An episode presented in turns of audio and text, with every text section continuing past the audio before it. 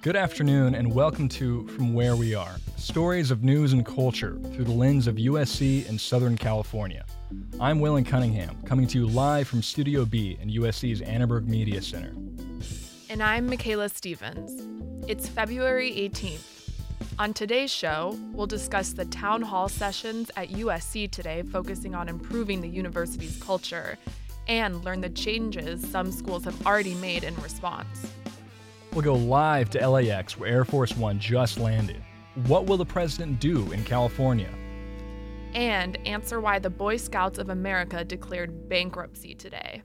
All that and more from where we are. USC officials have been working overtime the last few years to address fallout from a series of scandals, such as the Varsity Blues bribery scheme and a sexual assault allegations against a pair of campus doctors. The university's Culture Commission has been gathering feedback from faculty, staff, and students and released the results of its big cultural values poll in December. To get a better understanding of the results, the Commission is holding a series of follow up meetings around campus, including one at Annenberg this morning. Isaiah Murta reports. Show of hands, how many of you participated in University Town Hall? Okay, great, great. So a, a few of you, which is actually good because on top of those town halls, we also have another 38 town halls that are specific to the immediate environment. This morning's discussion was one of more than 150 meetings that USC's Culture Commission planned to help it decipher the results of last fall's big poll. The poll collected nearly 20,000 responses. That means more than a quarter of the USC community responded. The released results showed a lot of room for change. Respondents called the current culture bureaucratic and budget driven, and they said they want the university to be more transparent and ethical. We need to really understand what those poll results say. That's Deborah Lawler. She's a senior associate dean. And then we need to, to have the discussions to really understand what the meaning is behind all of those words that showed up. There's an incredible amount of consistency, which gives us a great starting off point for us to really understand and, and to move forward. Moving forward in the immediate future means more meetings until April, when the Commission will release a second report on what the meetings revealed. And in the long term, the culture journey timeline the Commission laid out says that it will, quote, continue to align and reinforce sustainable values and behaviors. It's important to, you know, to continually be looking at this. This isn't just a snapshot in time. Mm-hmm. It's important that we are continuing to improve upon our systems and to grow as an institution. For Annenberg Media, I'm Isaiah Murtaugh. Michaela, how do you feel about the way the university was responding to these scandals? You know, I'm pretty happy. I do think that they've been very consistent in how they're responding to everything. I went to an undergrad institution where there were a lot of sexual assault scandals and they didn't really do anything in response. So I am pretty satisfied with how the school is responding. What about mm. you? Mm. Well, I mean, my school had its own fair share of those things, but it, it, it mm. reminds me a little bit. I, I, went to Oberlin. It's a liberal arts school in Ohio. It, mm. reminds I think me, we've heard of it. it reminds me a little bit of its own identity crisis. It's, it's faced this past year. The, there was this with some students protested uh, this local bakery, and well, long story short, the school ended up getting sued for tens of millions of dollars, uh, almost bankrupting it. So now the president is going around on a tour across the country asking alum for their own input. Oh my goodness. Yeah, it's crazy. The School of Cinematic Arts also just held its Value Polls Town Hall, where school officials shared results and discussed ways to move forward. The school earlier this month added two mental health counselors to its staff. Both counselors will be available Monday through Friday for one on one counseling sessions. Students can make appointments through their student health record portal. A spokesperson for USC said in a statement today that the school is committed to further supporting the student body with future services and programming.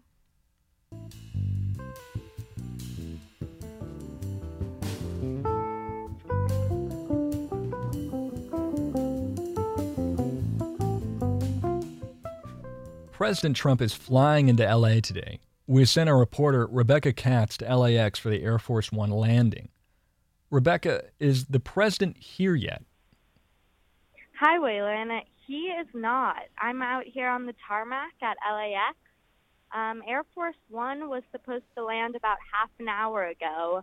I'm next to uh, some family and friends who are sporting red MAGA baseball caps. And what's the president doing here in Los Angeles? So the president is on a whirlwind tour of the West Coast. In fact, he's only in LA for four hours. He's expected to meet sports and marketing executive Casey Wasserman, who's going to brief the president on uh, LA's 2028 Olympic plans. Then the president is off to a fundraising event at the Montage Hotel in Beverly Hills. And something interesting, uh, Waylon, Los Angeles County had the second largest individual donor population in the U.S., raising nearly $3 million for Trump in 2016.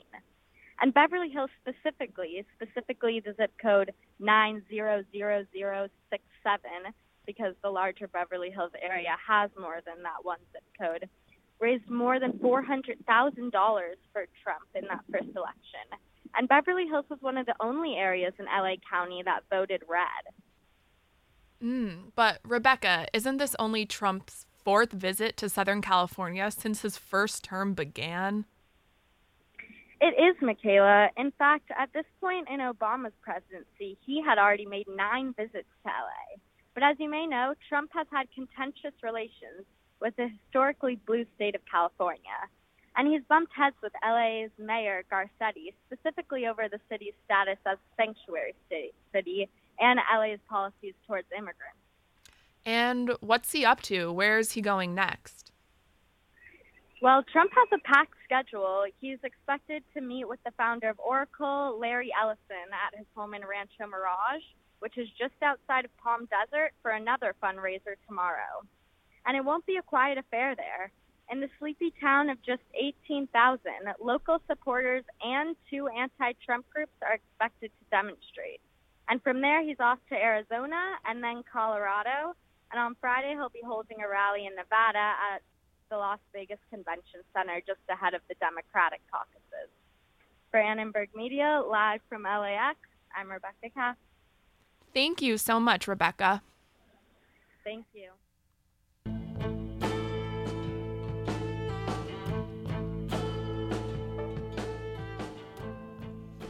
Billionaire presidential contender Michael Bloomberg will take the Democratic debate stage for the first time tomorrow night in Las Vegas.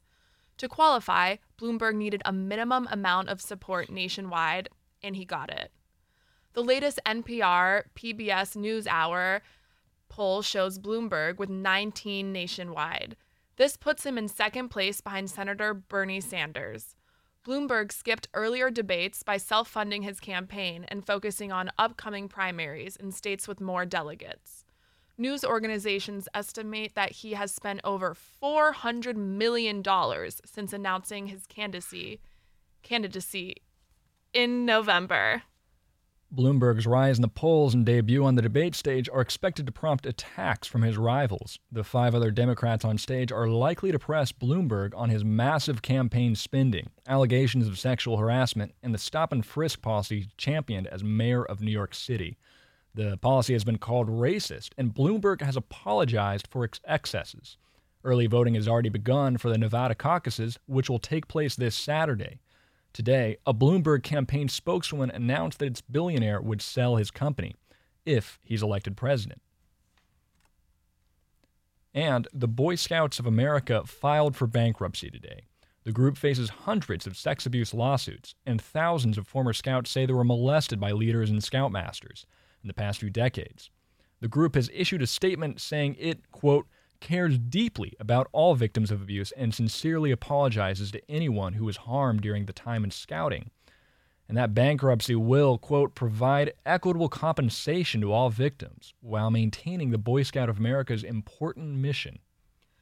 But the lawyers say that by declaring bankruptcy, the Boy Scouts will reduce their payouts to victims and reduce their exposure to future liabilities. Charlotte Phillip reports. The Boy Scouts of America filed for Chapter 11 protection in the Bankruptcy Court of Delaware. The filing gives the group time to see if they'll be able to continue. Thousands of people have complained about abuse they suffered as scouts, and many more are expected to come forward. It's important to note that only the national branch of the Boy Scouts has filed for bankruptcy. So regional and individual troops will likely keep working normally, including the LA branch, which released a statement to Annenberg Media saying that they don't expect any changes to the day to day activities of their Boy Scout troops. The bankruptcy court that will hear this case is likely to temporarily halt the current suits against the Scouts and set a deadline for filing new claims. Reese Ringo is a USC junior and an Eagle Scout.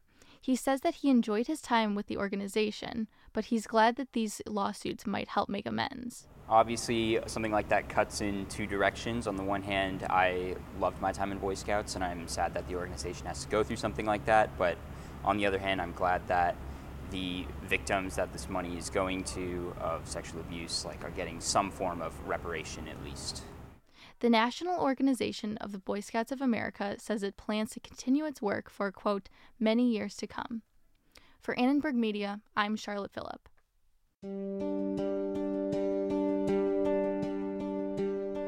After returning from Hong Kong early last semester due to the pro democracy protests, some students in USC's World Bachelor in Business, or WBB, program were supposed to go back there this spring. The return to Hong Kong was called off due to fears of coronavirus. Anushka Srivastava is one of these WBB students. She's back at USC and spoke with us about her experience and how WBB coordinators handled the situation. They just thought that, you know, our safety is first priority, and they decided to switch to an online mode of um, education until things get better again. Srivastava says that when the students were sent home, the unpredictability of the situation made her uneasy, and it was hard to leave Hong Kong early. I think it's a mixed feeling. Um, in the very beginning, I was a little um, upset and um, just scared about the entire situation, um, just because there was a lot of ambiguity and um, everything was very confusing and things got overwhelming.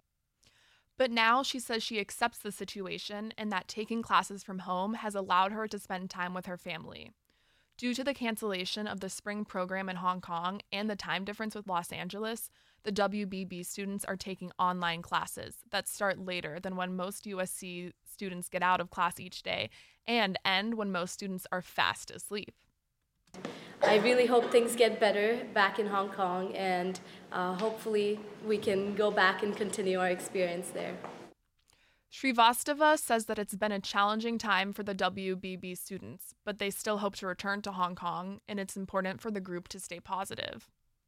My classes have now been moved to uh, the later half of the day, so most of my classes begin around 9 p.m. LA time, um, and some even go up until 3 a.m.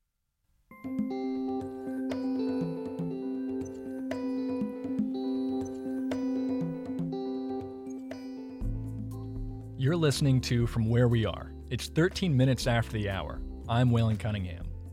And I'm Michaela Stevens. Coming up, a set of feature stories on diverse cultural heritage and history.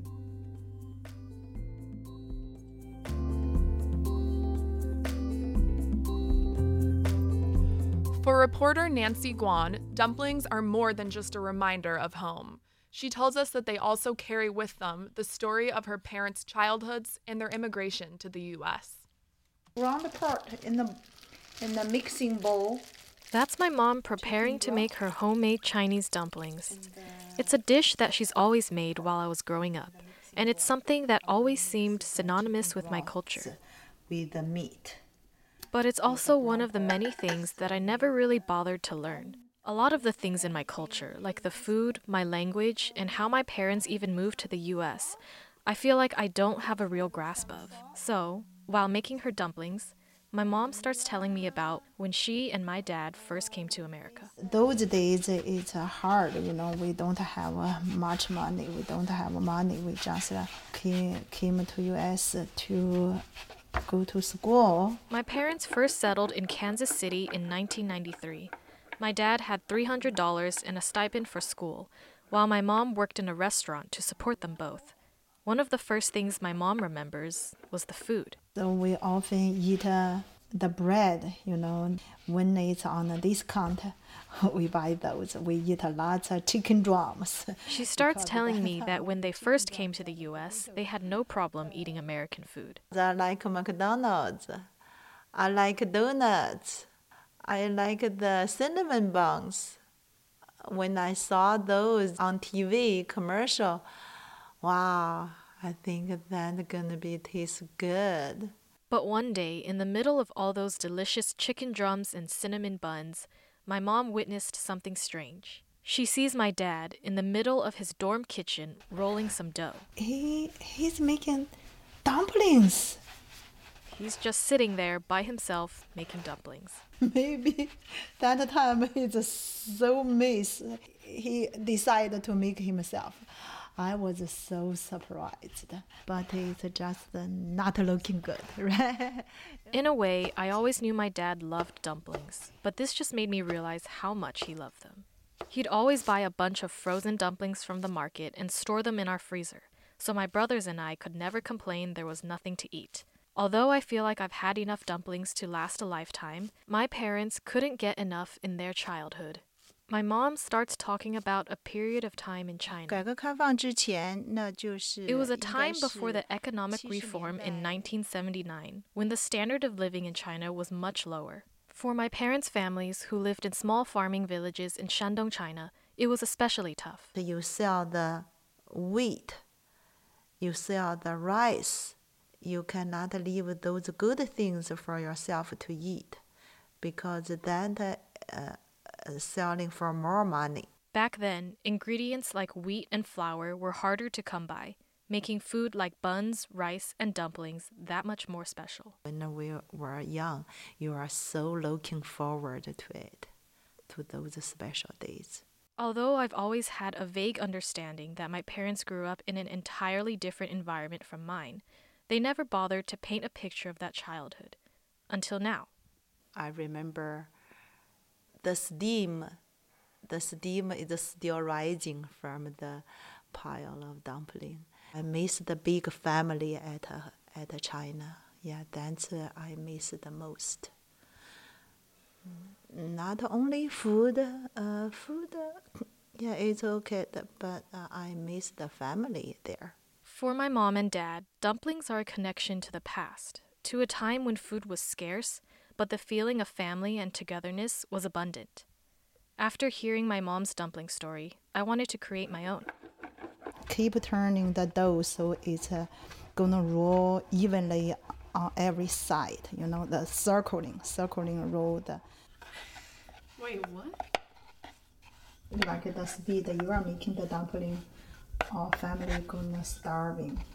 So it's probably going to take some practice for me to get it right. But if my dad found a way to make lopsided dumplings in his dorm in the middle of Kansas, I have no excuse. He loved dumplings more than anyone else.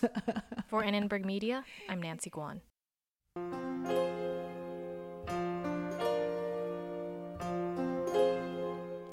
Now it's time for Trojan Tales. Tomorrow marks the 78th anniversary of Executive Order 9066, which forced Japanese Americans on the West Coast into internment camps during World War II. When the order was given all those years ago, USC students were among those who were detained. Reporter Evan Jacoby tells the story of two of these students who went to USC back in 1942. There is no blinking at the fact that our people, our territory, and our interests are in grave danger. That's President Franklin D. Roosevelt in 1941, the day after Japan bombed Pearl Harbor. The president asked Congress to declare war on Japan, and in February of 1942, he signed Executive Order 9066, which forced Japanese American citizens on the West Coast into internment camps. 121 of those detained Nisei, or second generation citizens, were students at USC. Setsuko Matsunaga Nishi was one of them. When the orders did come down, I can remember my father picking us up and taking us home. That's from an interview Miss Nishi gave to the University of Massachusetts in 2011. She's since passed away, but in February of 1942, she was just a junior at USC. Well, when the war began, the uh, President von KleinSmid called an assembly, and he said that uh, on this campus we will respect and treat with decency all of our, uh, our Japanese students. So that was quite a nice thing. Later that month, she and her family were forcefully relocated to the Santa Anita Detention Center.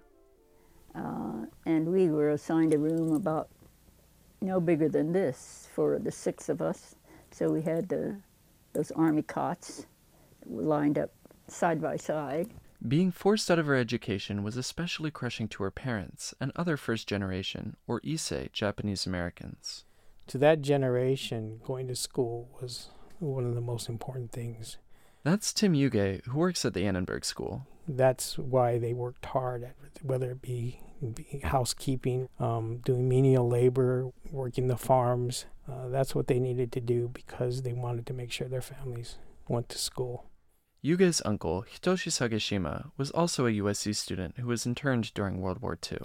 It's one of those things that the, the Japanese isseis and niseis, the Japanese word is shikataganai. It's like it just can't be helped, so they accepted it. In 2012, more than 70 years after his internment, USC awarded an honorary degree to Mr. Sagashima. I know that he was very proud that he was able to at least get something from USC. Honorary degrees were also awarded to Miss Nishi and nine other Nisei students. For Annenberg Media, I'm Evan Jacoby.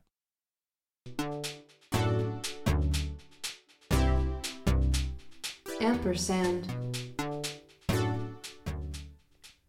Ampersand is Annenberg Radio's arts and culture segment.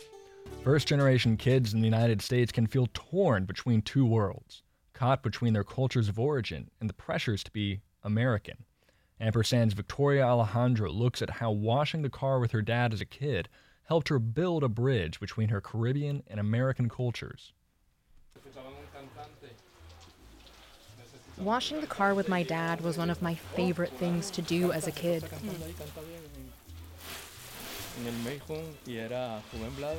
Our soundtrack was this album called Tropical Tribute to the Beatles. It's a collection of Caribbean music stars singing Beatles songs that came out in the mid 90s. Celia Cruz's version of Obladi Oblada was so dynamic, so salsa, that I didn't realize it was a Beatles song for years.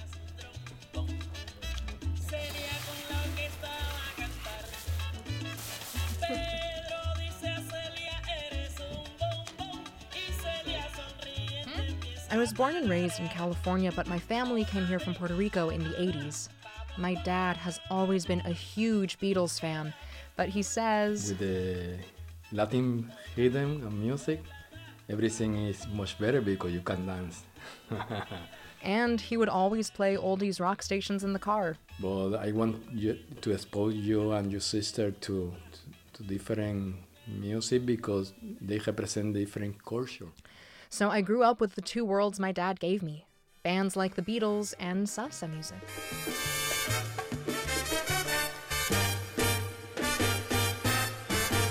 This is a pretty common story among first generation Latinos growing up in the US.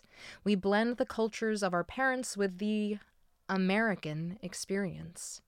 Finding culture becomes an act of creation. Uh, you listen to Celia's version of Obladi Oblada. That's Josh Kun, whose research focuses on the intersection of music, culture, and politics. He is currently the director of USC Annenberg's School for Communication and Journalism. She's not doing it's not a cover. It, she's transforming it. She's naming herself in the song. She's making little jokes. It's totally transforming the song.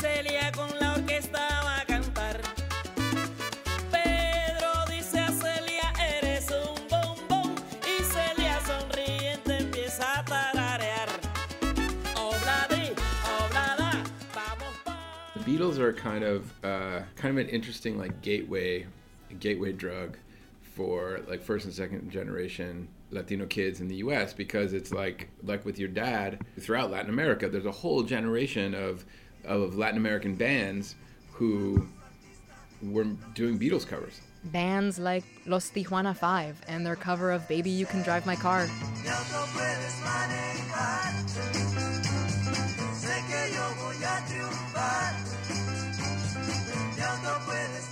For a lot of Latinos growing up in the US, there's a pressure to assimilate. There's this desire to fit in, but there is also a genuine love for the new music you're discovering, music that's nothing like what your parents play at home. And you don't have to choose between the two. Some of those kids who become musicians find ways of bridging the music that they listen to at home um, with the music that they want to listen to um, in you know in the contemporary scene and bring those two together. Stuff that might be inspired by that, but it totally transforms it and helps us create uh, music of our own and musical identities of our own. So, contemporary musicians like the Marias,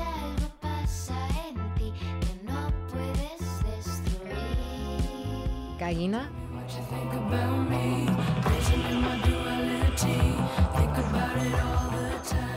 and Chicano Batman.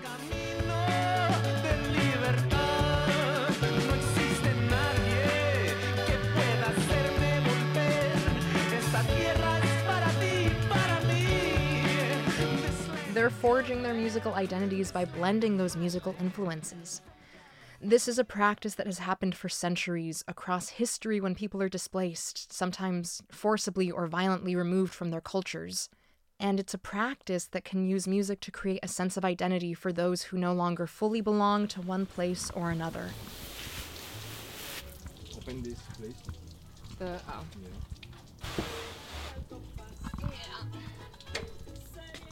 And it's such a relief to realize, as a first generation kid, that you don't have to choose between those two worlds. That you have the tools to define your culture yourself. For Annenberg Media, I'm Victoria Alejandro.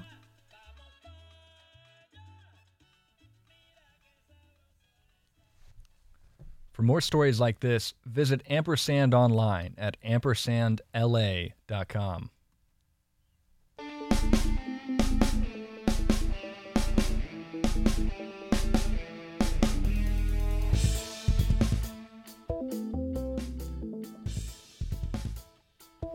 Yeah, that's really incredible. I mean, I- I've, heard from a lot of people that grow up in those two cultures. There, there can be a bit of a, a tension between them. Do you know anything like that, Michaela? Yeah, I definitely have a bunch of friends who feel that way. I grew up moving around abroad um, in kind of, I went to international schools for expats, and there were a lot of students who fell between two cultures. Oh, where at? Where did I live? Yeah.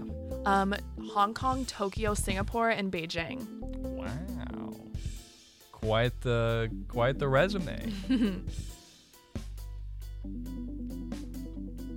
Did you ever have any any kind of feeling like you were an American kid living in a in a foreign world? I mean, any kind of reverse of what we just heard? Honestly, not really. I, I don't know. I feel like I kind of lived in a bubble, if that makes sense. Mm, because a lot of the students were also children of expats. Yeah, definitely. Would you all listen to American music together, or would you kind of go out and try to explore local flavor? You know, a little bit of both. My dad was definitely into kind of going in and exploring where we lived.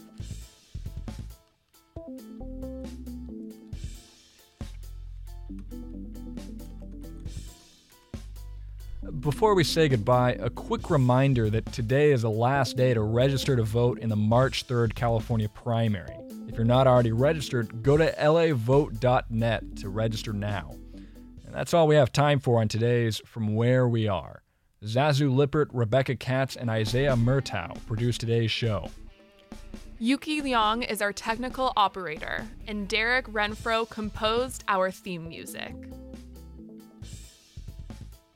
Subscribe to From Where We Are on Apple Podcast, and if you're looking for more news, be sure to download Annie, Annenberg's news app, and follow us on Twitter, Facebook, and Instagram at Annenberg Media.